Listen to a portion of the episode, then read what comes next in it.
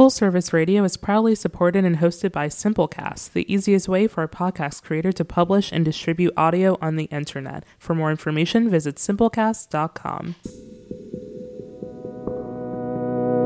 Recorded live from the lobby of the Line Hotel in Adams Morgan, Washington, D.C.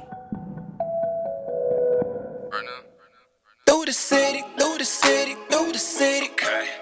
Girl, I really wanna know, really wanna know if you coming with me, coming with me, with, with me. It's a place I wanna go, place I wanna go. Through the city, through the city, through the city. It's a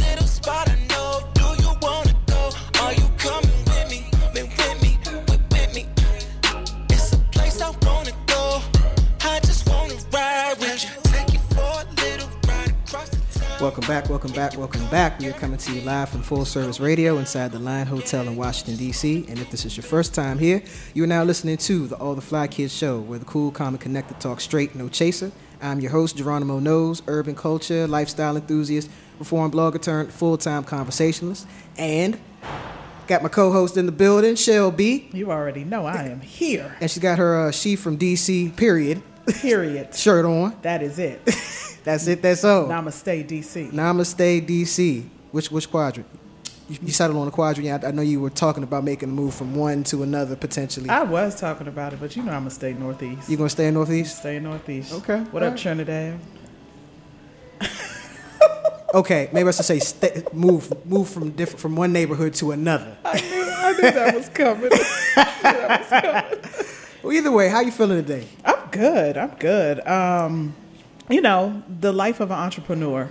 Um, you you know, you work with me, so it's been a stressful week. Um, so hopefully, you get a little bit of downtime. I got to drive to New York. Shout out to uh, once again Entertainment and uh, Genuine. We got a show tomorrow Okay, uh, in New York. salsa con fuego in the Bronx, Yeah, what up? And then uh, for Sisters Only on Friday. sisters. That's on Friday. It's on Friday Okay, at the Anthem. okay, all right. Yeah. I, not that I would know either way. Yeah, well, tell tell tell people um the name of your two businesses, by the way. So the two businesses, uh, the strategic planning uh, consulting company is Event Solutions DC. You can find that at eventsolutionsdc.com. And then of course the t-shirt line, champagnesoul.co. That somebody bought the com, so that's fine. It is .co. And um, depending on what these nationals do, we may have some heat for you as soon as we win this game. It's And- a it's a nice shirt, so you know the the, the, Nats got to win in order for y'all to get the shirt. Yeah, but but you know what? Even if they don't, I'm I'm still gonna drop it. So new new shirt coming soon as Soto somebody hits a home run. If we don't, it is what it is. Okay. Never doubt DC. Never doubt DC unless it's the uh, the Washington Redskins. Womp, womp.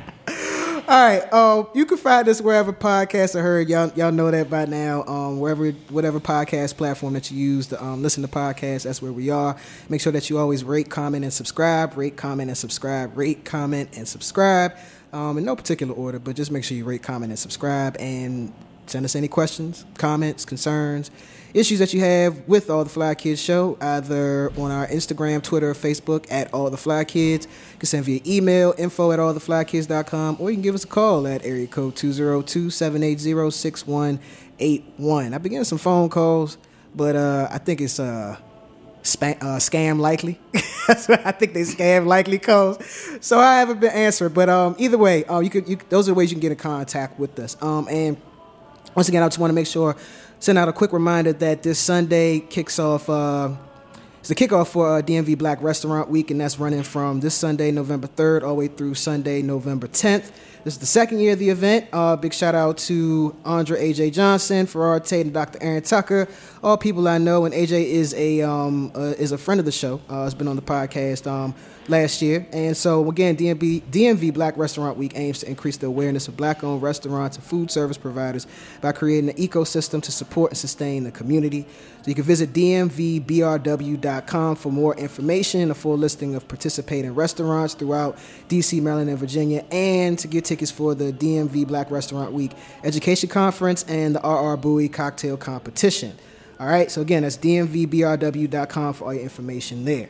Okay, so we are on. I gotta switch stuff around. What, uh, you, you want to say something? Can we? yes, yes, I do. Okay. Um, today has been a, a very sad day for uh, the comedic world.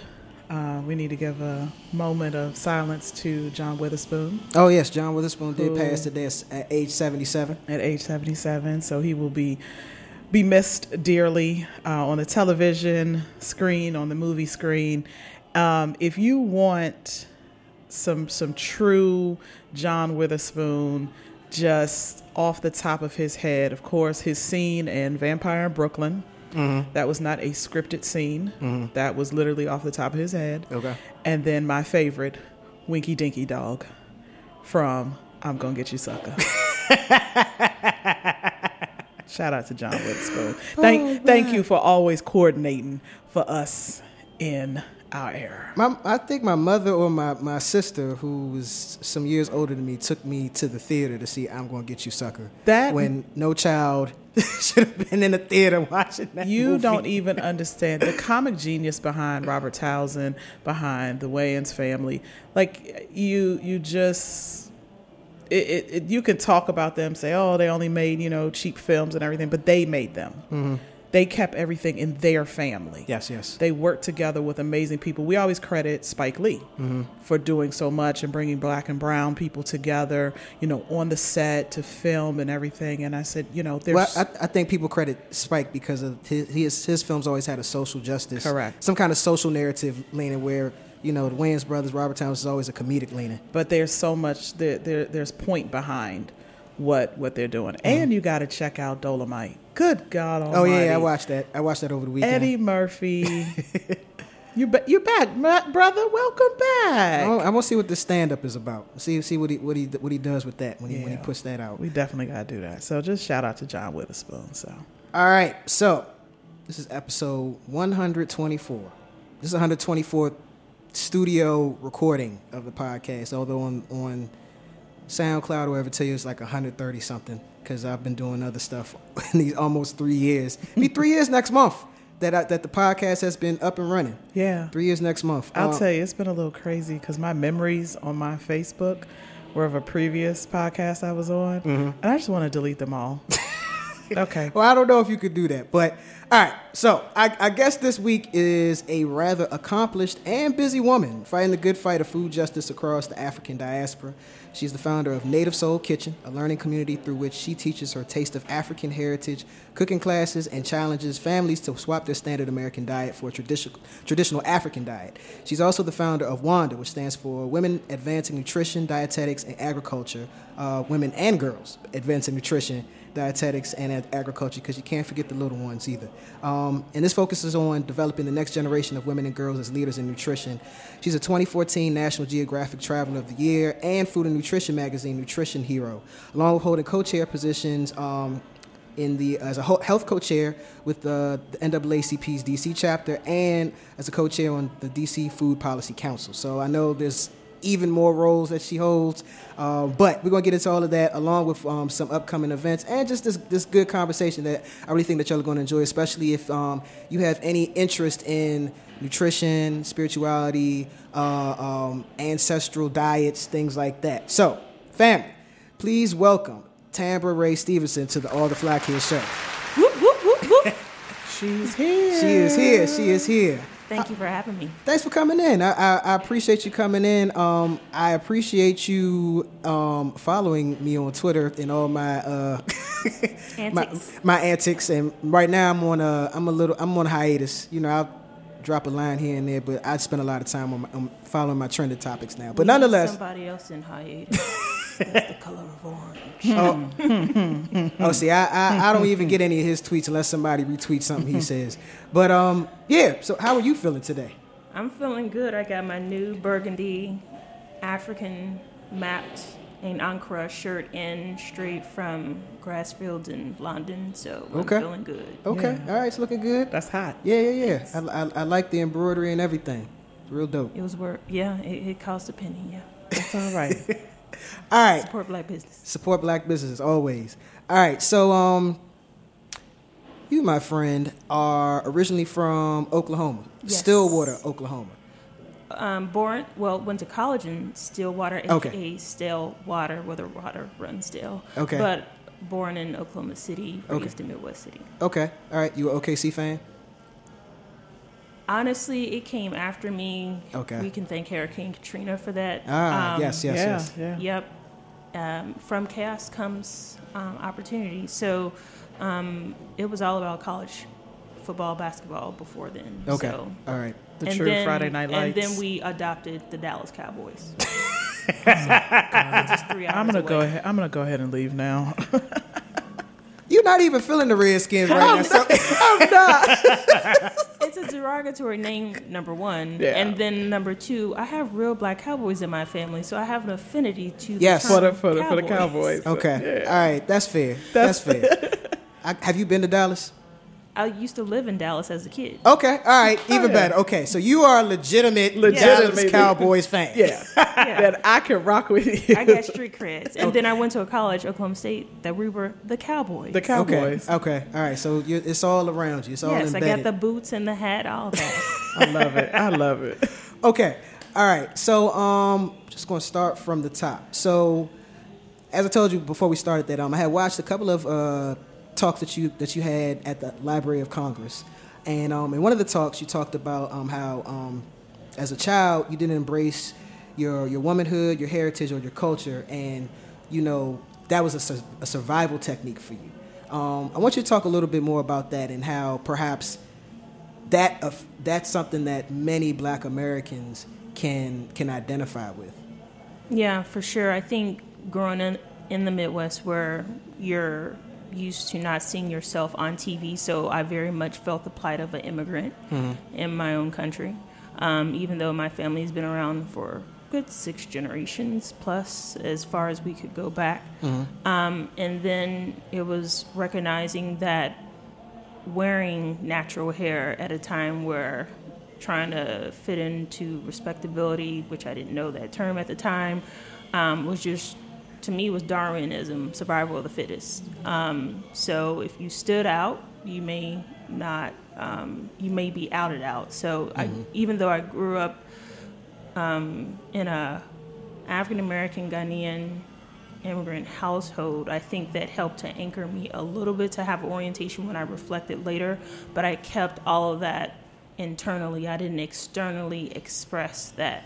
So for me, it took time um, to uh, heal wounds. Therapy helps, uh, which is not the same as going to the church. Yes. You need both.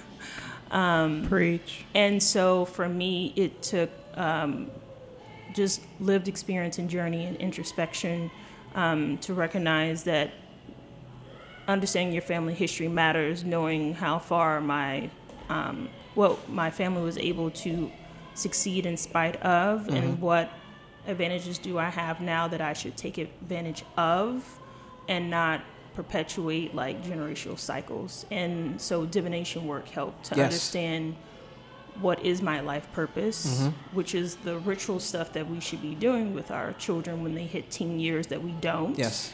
um, and therefore that helps guide what my purpose is to now know that my life has value. And I think we lose the context of health from a Western lens because we don't see the connection to your health speaks to providing the provisions for your purpose to continue that path. Right. Um, and therefore, I'm not trying to be healthy for health's sakes. I'm healthy because I have, I'm, I'm supposed to do some things while I'm here, and I'm to create. And therefore, what are all the different ways can I create beyond just making children as a woman, um, which was kind of like the status symbol of womanhood, but also create in terms of art, in terms of writing, creating businesses, creating meals um, to heal not only me but family and community, um, and just changing that narrative and image that had been projected in a very derogatory sense, and owning that as a sense of like, no, I'm going to redefine my journey because that's what kept me away because someone else was defining the master narrative, and I was not owning how I can recreate that narrative. And I think owning the concept that life is a book and every chapter that is written, you have the opportunity to rewrite the next chapter is so vi- that was the lightning bulb for me of recognizing that I can write my story. I didn't need for others to write it for me anymore. And the more I showed my vulnerabilities openly, publicly, giving my life as a testimony um, of the tests and the tribulations, helped to not only free me, but open the door for others to walk through to free themselves, to know that it is possible to heal and move forward, which is important. So when I rethought heaven and hell, it was what we live in our minds here on earth. Mm-hmm. And therefore, I can choose to be the walking dead or I can literally be dead, but either one is still not thriving in the eyes of my ancestors of what they have been able to put a path for me to do and be. Well, I don't know how you follow up that testimony, but I, I'm just, um, I'm in awe. um, okay. So so to that point, to that major point, um, something else that um you mentioned in in in your talks was how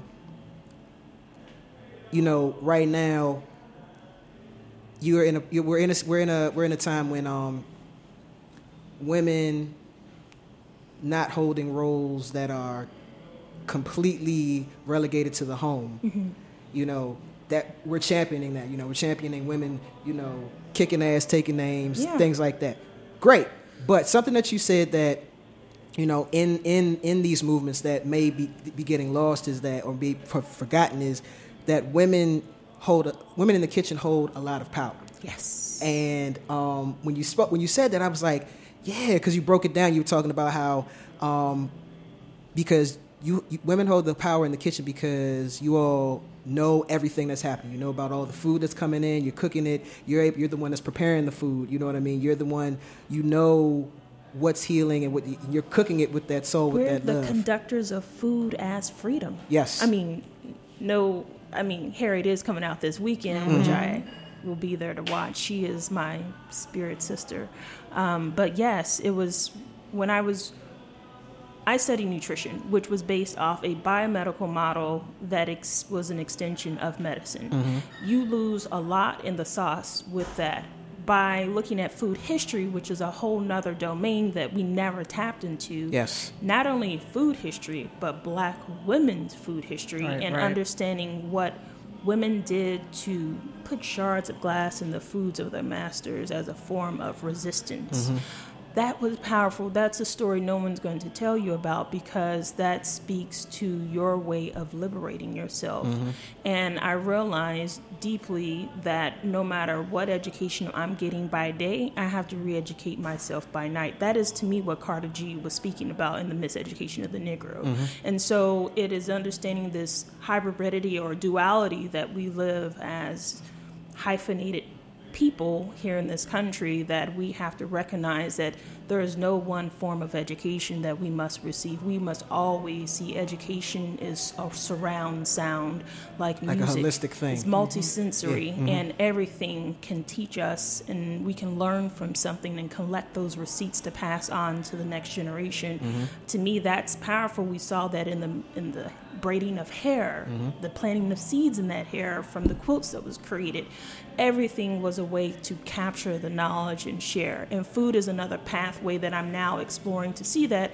Um, and we'll be having that discussion um, at the Smithsonian Food History Weekend with Dr. Jessica Harris and Dr. Psyche Williams-Forson um, on November 8th in the morning um, around 10:30 a.m. That's free, open to the public, and it's about celebrating women um, as part of the centennial of the women's suffrage and understanding that we have a special opportunity to look at intersectionality issues mm-hmm. that black women in America faced in saving their communities through food. And yes, the liberation during the women's movement was about getting out of the kitchen. But now that we've had a good 30 year generation gap to be able to see what that has looked like when you look at the health issues in our communities, the diabetes, um, High blood pressure. all of that. Renal, as- renal failure, for as, God's as you could, as you um, referenced, the called they're called non-communicable diseases, yeah, NCDs. NCDs, yeah. exactly, which are outcompeting, you know, TB, AIDS, and malaria um, around the world, particularly in Africa. And so we're now outsourcing or exporting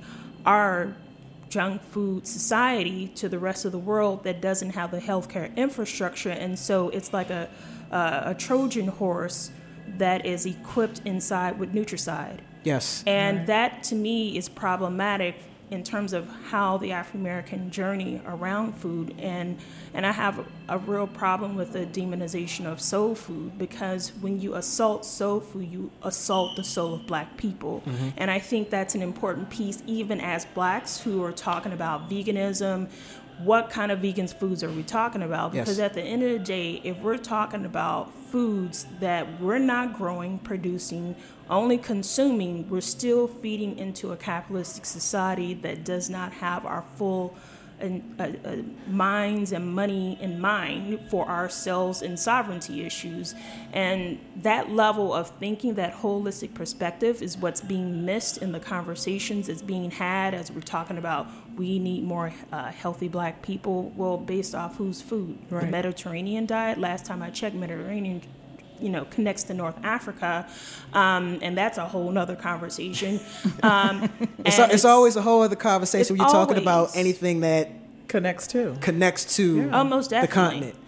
Exactly. I mean, there are structural issues at play, structural racism. Let me just keep it real. That's at play. Um, and for me, what I was missing from my body of knowledge in, in food was understanding how it connects to the structural issues of oppressing black people. And that's taken time to understand as someone grew up in Bible thumping land, social conservative country of how do you create that underground railroad of food and freedom in a way that we can all be these fighters on the front line um, and still live in society by day?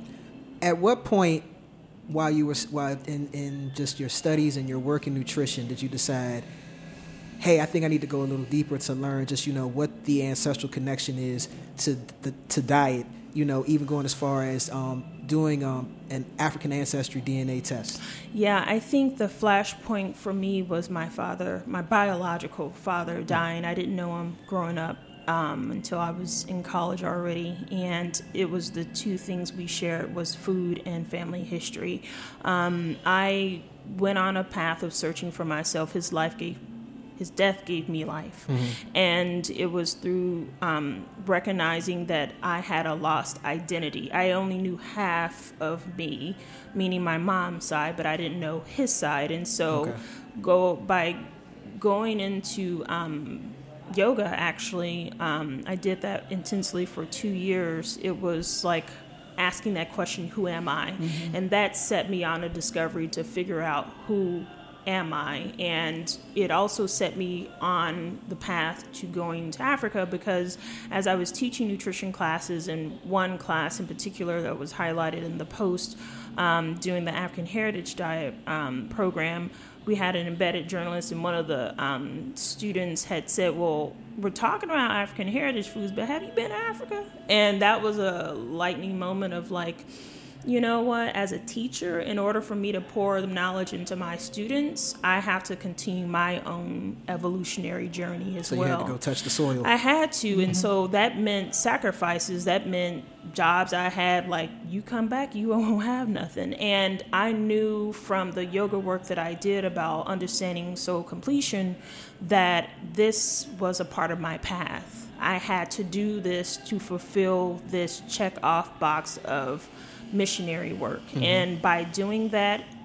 I can't even explain the level of liberation that I felt. And if you've noticed any person, I love reading bios um, from Ryan, um, who helped create um, Black Panther, to so many other artists, you will notice that Africa was a part of their bio, their their journey, and it's one of replenishment of the soul that happens, a lot of creativity that just oozes from your pores. Um, I, it's it's one that I cannot explain. Only one can experience it. But it's it's it's when someone describes what it means to give birth to a baby.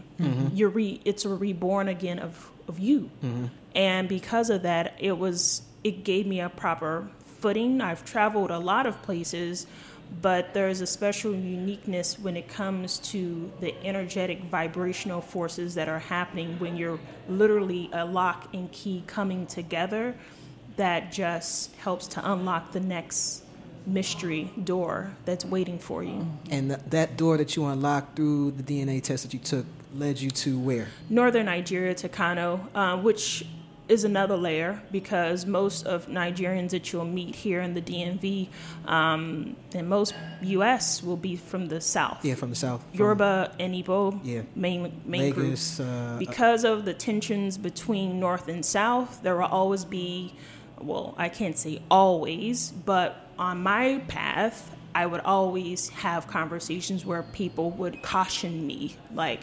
No different if you were from the north here in the U.S. and someone asked you, "Do you want to go to uh, Alabama or South somewhere?" and he was like, "Uh, little reservation." Well, that's how people. Feel I was one of those people. I was one of those people Okay, until so you un- un- understand. even having just lived in the South. Out, out. For me, it was the South. I mean, people from New Orleans would say this ain't the South. I was like, well, Right. this the South to me. And even It's north south. even even being in an urban environment like New Orleans, I- it was still just like this is really different. It is. I went to boarding school in Mississippi. So you understand. So. and people survived. And so I said to myself, well, there's millions of people still surviving, making through the North. What makes me so special in God's eyes that I should be the mm-hmm. one not to have the experience? Mm-hmm. And so I also felt that that was another moment of test. So, not to get biblical, but we know about the three tests that Jesus had. And mm-hmm. so, in that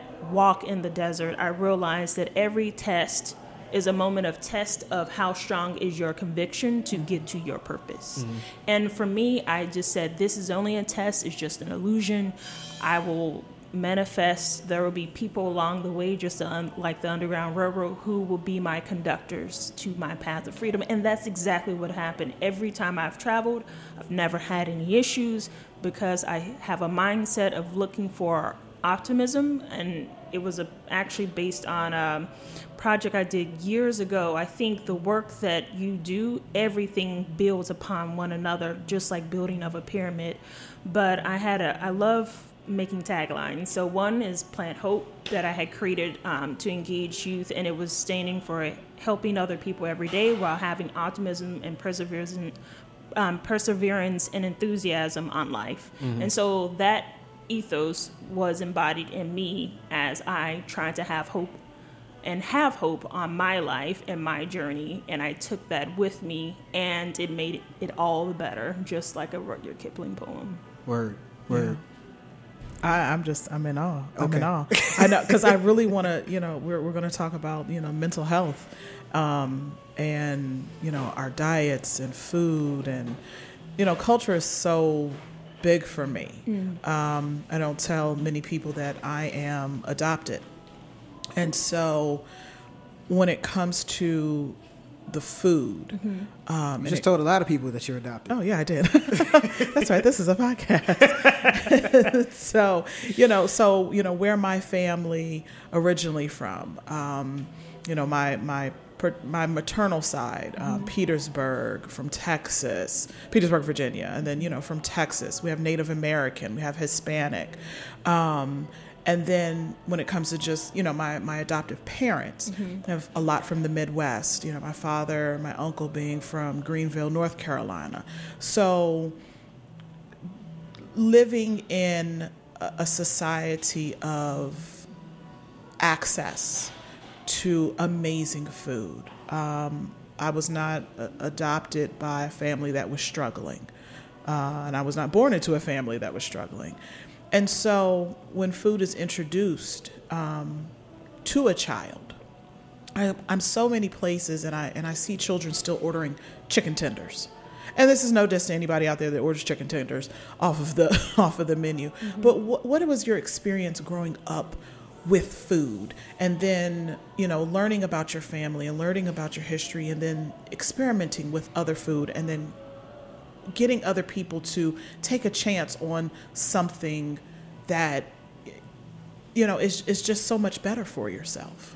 Yeah, I would say growing up, my experience with food I, I never had a problem with food, which I re- recognize the sensitivities that some people do. In terms of like Um, allergies and food intolerance. No, beyond that. Okay. Literally, like, um, meaning they have a relationship with food as a sense of it's mechanistic. Okay. Therefore, I just eat food just to survive. I don't eat food out of pleasure. Um, I don't eat food out of healing. Um, and some just may not want to eat. So that gets into a bit of the mental health and disordered eating that we learn about in nutrition um, that sometimes is not fully recognized in the African American community. Um, so growing up, um, my mom was the main cook um, in the house. She did everything from traditional African American dishes um, to also Ghanaian dishes. Um, and then also, I operated as if I had my own little restaurant um, called Mama's Kitchen, even crocheted a little sign and made a menu um, with my sister as the main customer, um, with whatever my mom made as the special of, of the day. And everything else would be sandwiches I would make. Um, and then from there, I didn't have much of a relationship with uh, or desire to be in food because of that uh, historical memory, as what we would call it, in terms of images of ancient mama, seeing my mama, um, issues around just uh, agricultural based slavery. Um, and that's from watching Roots. It's not because of someone had that conversation over, you know, this is what our family did. It actually um, was a matter of learning my actual family history that helped to unravel some of these master narratives that I ingrained in my own memory um, and identity that uh, is so powerful and why I so encourage people to take time if you have a family reunion or a holiday event, be that uh, historian, write those stories Yes. of your elders, ask those Yes. questions to break the narrative that all of us have this monolithic lens on our lives. We do not. Um, everybody didn't start on a plantation. Right. Um, that was the case that I learned um, for mine. Some were in the house, maybe it was only one, not a field of 500. And all these things matter in how you're treated and what is passed on. So, my family, you know, we have land in Oklahoma, we were cowboys, we have livestock. Um, I don't, but that's another issue about how women are treated. Uh, we had one who actually did have um, land that had oil that was discovered, and therefore she's living nicely. Um, and we have, you know, so many complex stories within families, and it's so important to like tease that out. So it took time for me to have a deeper connection with food. When I moved to DC and began working for the government, my I lived in a group house in Bloomingdale, and it felt like a biohazardous kitchen. Oh, that sounds Um, like my experience living in So I had no, I had no desire to be in that kitchen to cook. I, I, mean, have it no was a comment right now. it was a rare moment. Um, and so I could put on, I could count on one hand how many times I went to the grocery store. It was amazing how I was able to stay the size I was. So I, I ate out a lot. If I could be a restaurant critic at that time, you know, and so it you, was, was, you were a foodie before foodies were cool. you know, exactly. and so that has made me this food ambassador when people come and like, I know where to go if you want, you know, the other DC. Um, so, anyways, me becoming a mom actually made an, a tremendous impact of me cooking more at home, um, making dishes. Even while I was pregnant, actually, that was like the most sacred time in the kitchen for me um, because at that time, food was a way of communicating to the fetus. And um, it's both energetic, and I thought I, you know, envisioned cooking with my dad's spirit there with me. And so I was just nurturing myself, nurturing my baby, nurturing um, my mind, being prepared in this time where it's so vitally important to be, you know, even more healthy, I would say, because of those in utero um, health issues that should be talked about much more that we now talk about maternal child health. Is real. People got to take care of our women and our babies. So it's that relationship that had made a stronger connection to food than ever before for me and began experimenting and thinking about what do i want to teach my child uh, children um, in terms of I, their identity. Food was a great way to do that. I started ordering um, you know seeds and soil and going to gardens with them um, taking them to restaurants, um, Kenyan, Nigerian, Ghanaian, to experiencing different food because like you're not getting a passport anytime soon. Um, however, I can we can travel to Ghana through Appioo Right. or somewhere else. Yes. Shout out Appioo Uptown. exactly. Um, so- it down. So, and that's even just speaks to just also starting children early so that they don't grow, Vitally important. they don't one they don't grow up afraid to try foods that are mm, not you mm-hmm. know It's true. commonly seen and grow up not being afraid of nature not being afraid of the land not being afraid of like you know animals and Yeah. insects and things like that like my nephew he just told me he, he's considering taking a landscaping job and i was like well i think and he's 21 i was like well that's a great skill to have and also i was like i know this is probably not going to mean much to you now but black people have been disconnected from nature for so long so many of us are Yes. afraid of it so this would be a good way for you to get in touch with that you know so hopefully much sooner than later that will you know he'll be like oh i remember when, when uncle g said yeah exactly. you know what i mean and also true. i want i'm assuming that you being a mother Mm-hmm. is what inspired the writing of your children's oh, book For sure. I dressed my my daughter was the prototype. You know, I had you know, I called him Dr. Foodie. I was dressing her up, thinking through and you know, and, and it was because my son gravitated to being healthy and the messages and even started growing over the summer on his own volition um, planting seeds and growing food on the balcony Wow. and it was because of my daughter not interested in that that i said i need to create a character that could be her positive role model to think of having this healthy relationship because I knew that it's her who will maybe, if she chooses to, birth a child, um, be that role model. Um, and provide the first foods and maybe think about a career in it. And therefore, it is my duty, given my background, to pour into them that knowledge. And I realized quickly that a lot of blame was happening to parents at the time when you think about childhood obesity, not recognizing these other social drivers. And it became even more abundant once they started school that the schools play a role, family members playing a role. Like, oh, girl, give that girl a little candy. It's okay. Like, but who's going to pay the dental bill? So these are things that that level of consciousness and consequences are never thought of along the cost. Right. Um, that is a conversation that needs to be had about we are supposed to be the village um, to help raise the child, not create a future where they're plagued with dying before me, as Time Magazine has shared. Well, before I get to the next point that I want to I want to touch, I Mm-hmm. want to give the name of the book.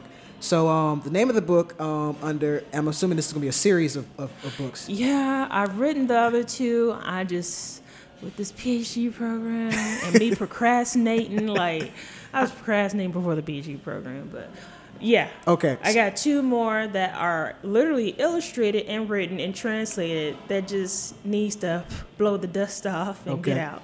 I know a wonderful um, strategic planning consultant that can help you with that. Oh that. yeah, so if you need some assistance, you know Yeah. Michelle will, could definitely be of assistance to you through Event Solutions. DC. Yeah, it's like cattle herding with me. All right, so Where's Wanda is the name of the book series, and the title of the book that's in front of us is Little Wanda Finds a Cure for Nana. which people can get at an- iamwanda.org, and also it will be in the Smithsonian um, American History Museum um, starting next Saturday, November 8th, um, during Food History Weekend at the museum store for those who want signed copies. Can you get the Little Wanda plush doll too?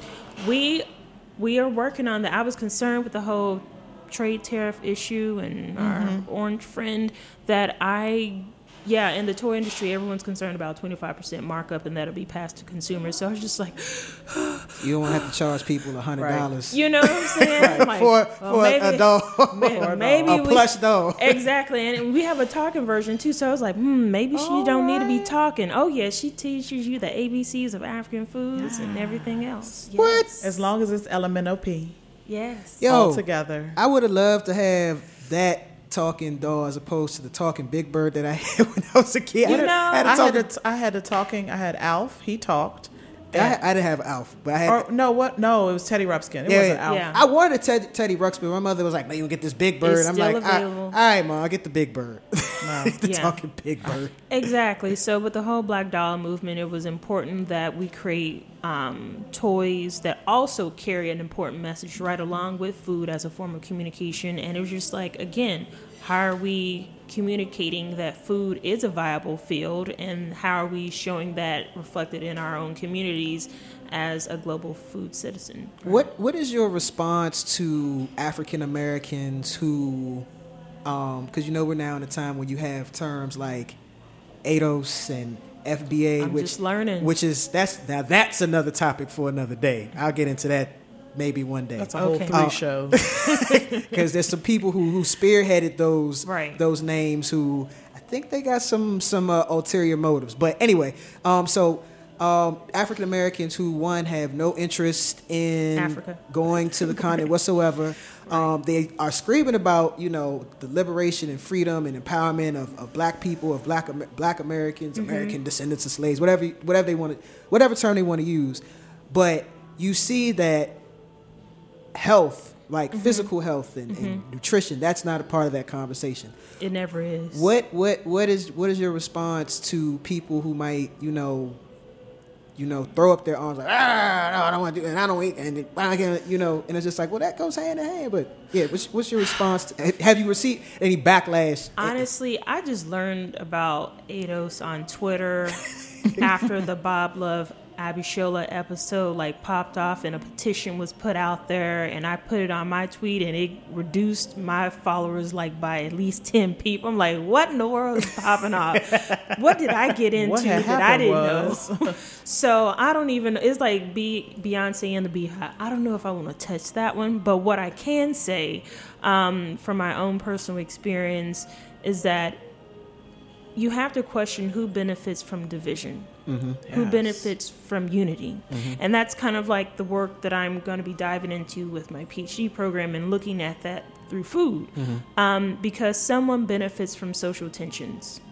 Um, and as long as you can stir up problems, um, there's capitalism is able to be made from that.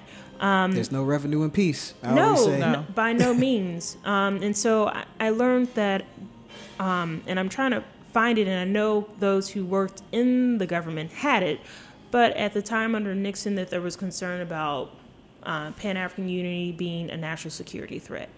Um, I didn't really deep dive deep to understand what that could mean, but right now there's um, a video you can find on Vox Media um, that's about a community in Wilmington, North Carolina, that had a majority um, a majority black population, and they had black government rep- representation, just like we did in Oklahoma. And any and I didn't realize that all of that links up to democracy. Once you have enough people who can vote, they can change the system, they can mm-hmm. change the issues, and lives improved. Those who believe in white supremacy have a problem with that.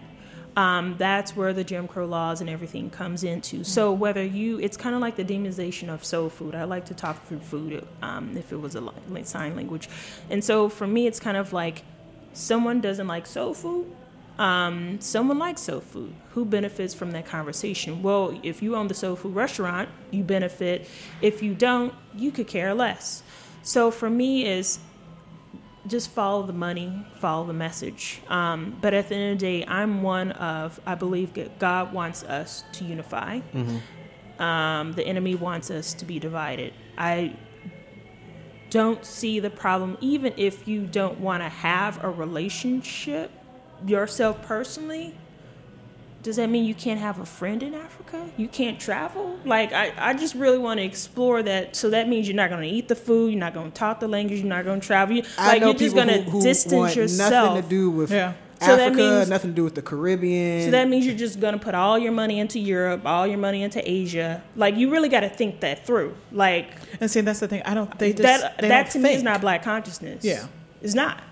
That doesn't, and so that's why again serves as a selfish consciousness. you you know so you have to understand that controversy someone benefits from controversy someone it's kind of like why do we have black republicans we will say his name, Kanye West.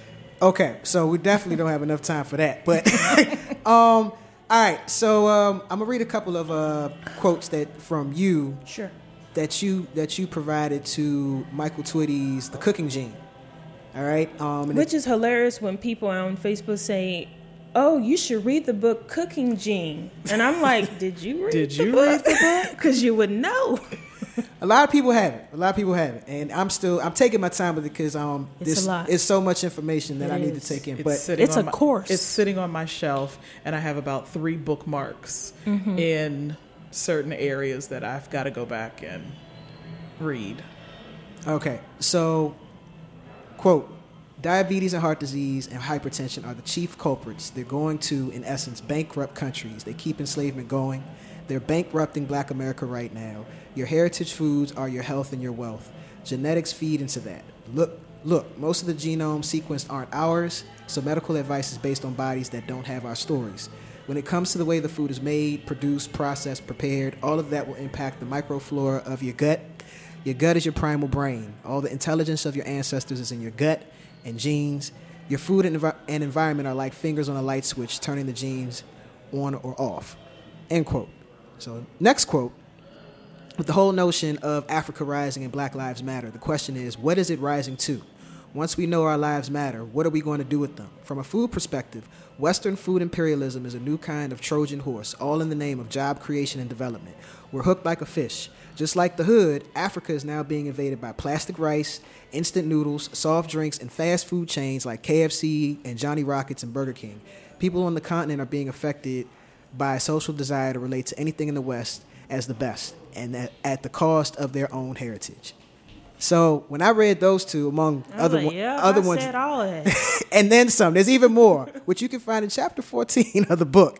Um, I was like, I thought about one my first time when I went to uh, Trinidad for the first time. Um, my father's Trinidadian, and I finally made the trip there as an adult, which I knew I'd have to. Another story. Yeah. Um, as an adult. Gotta um, come back home. But I went there, and my first meal off the plane was KFC. Now, mind you, KFC there tastes a hell of a lot better than KFC here, which Same in same in um. They say um, that for every. they do, they Monte- do. in Montego Bay. It's Not, different. but but but even still, It's still KFC. it's still KFC. It's still still fried chicken among other things, and like you don't, you can't eat that every day. Yes, has a lot of krill meats. You know what I mean? And um, I think about even me have started watching all these like Nollywood films and whatnot, and I'm just like, I feel like I'm just watching Black America just in another country. Yep. You know, like everything like Niger style. they, they, they, right, Naija style, exactly, Naija style. So,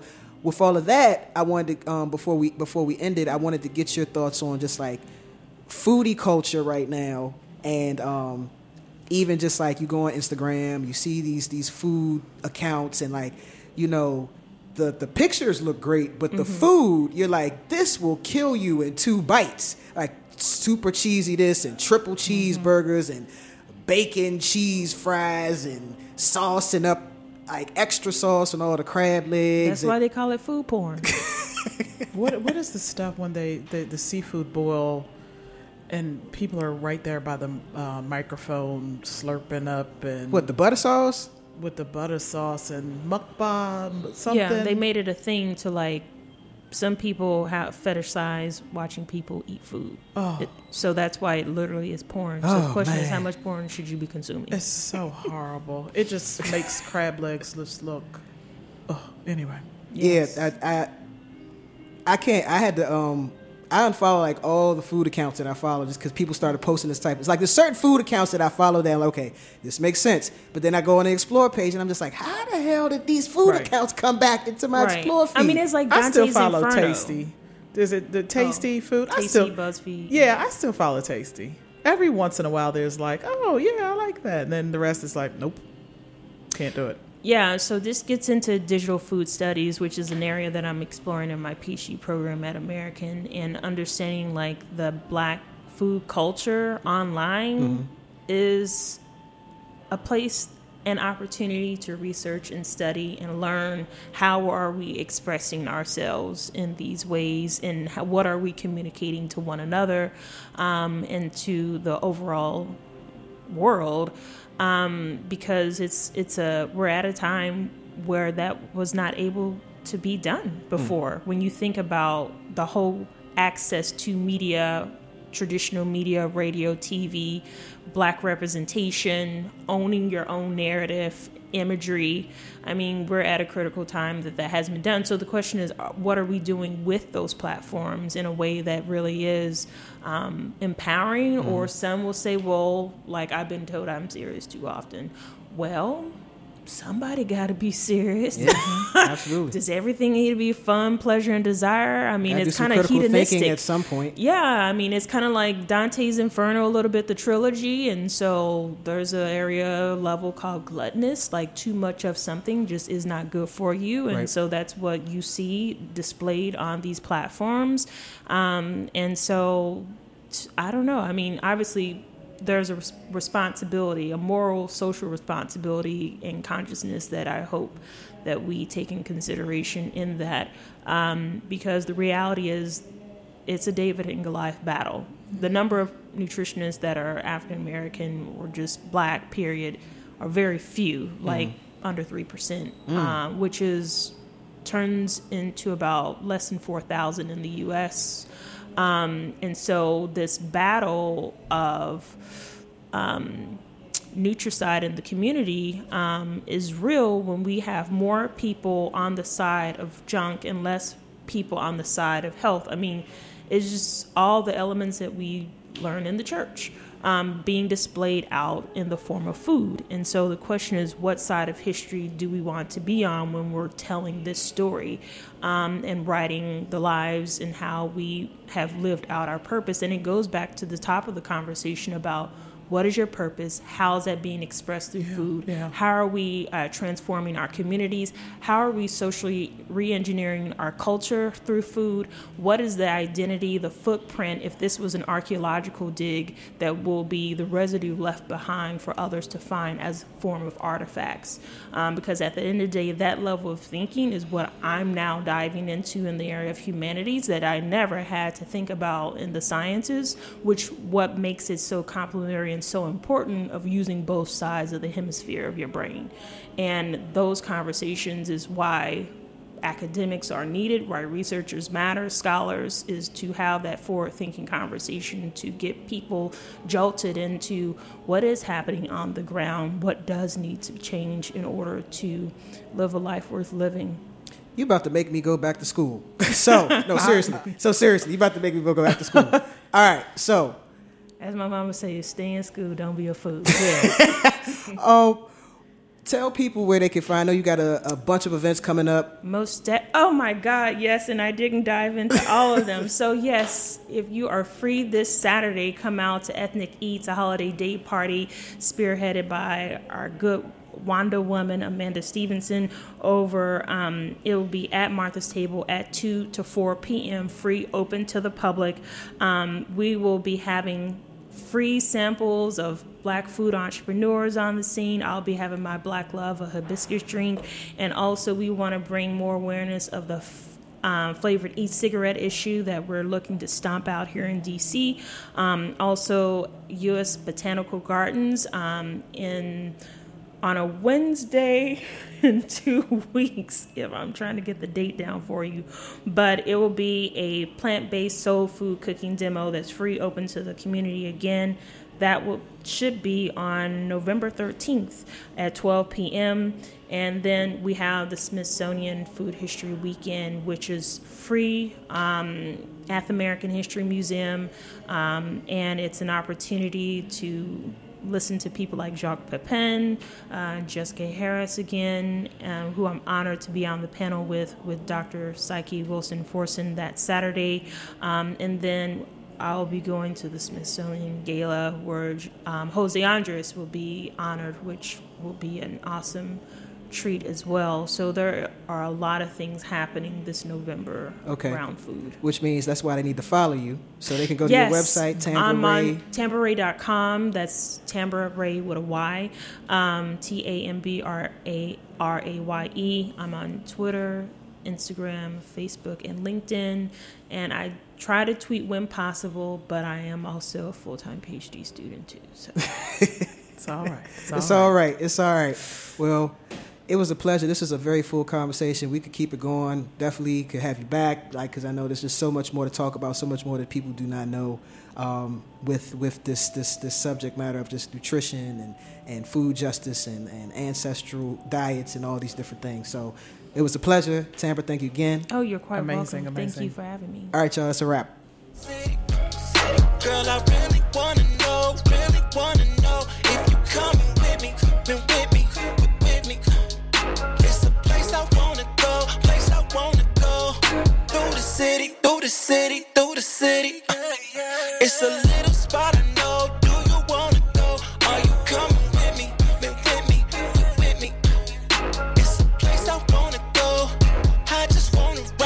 It's the place.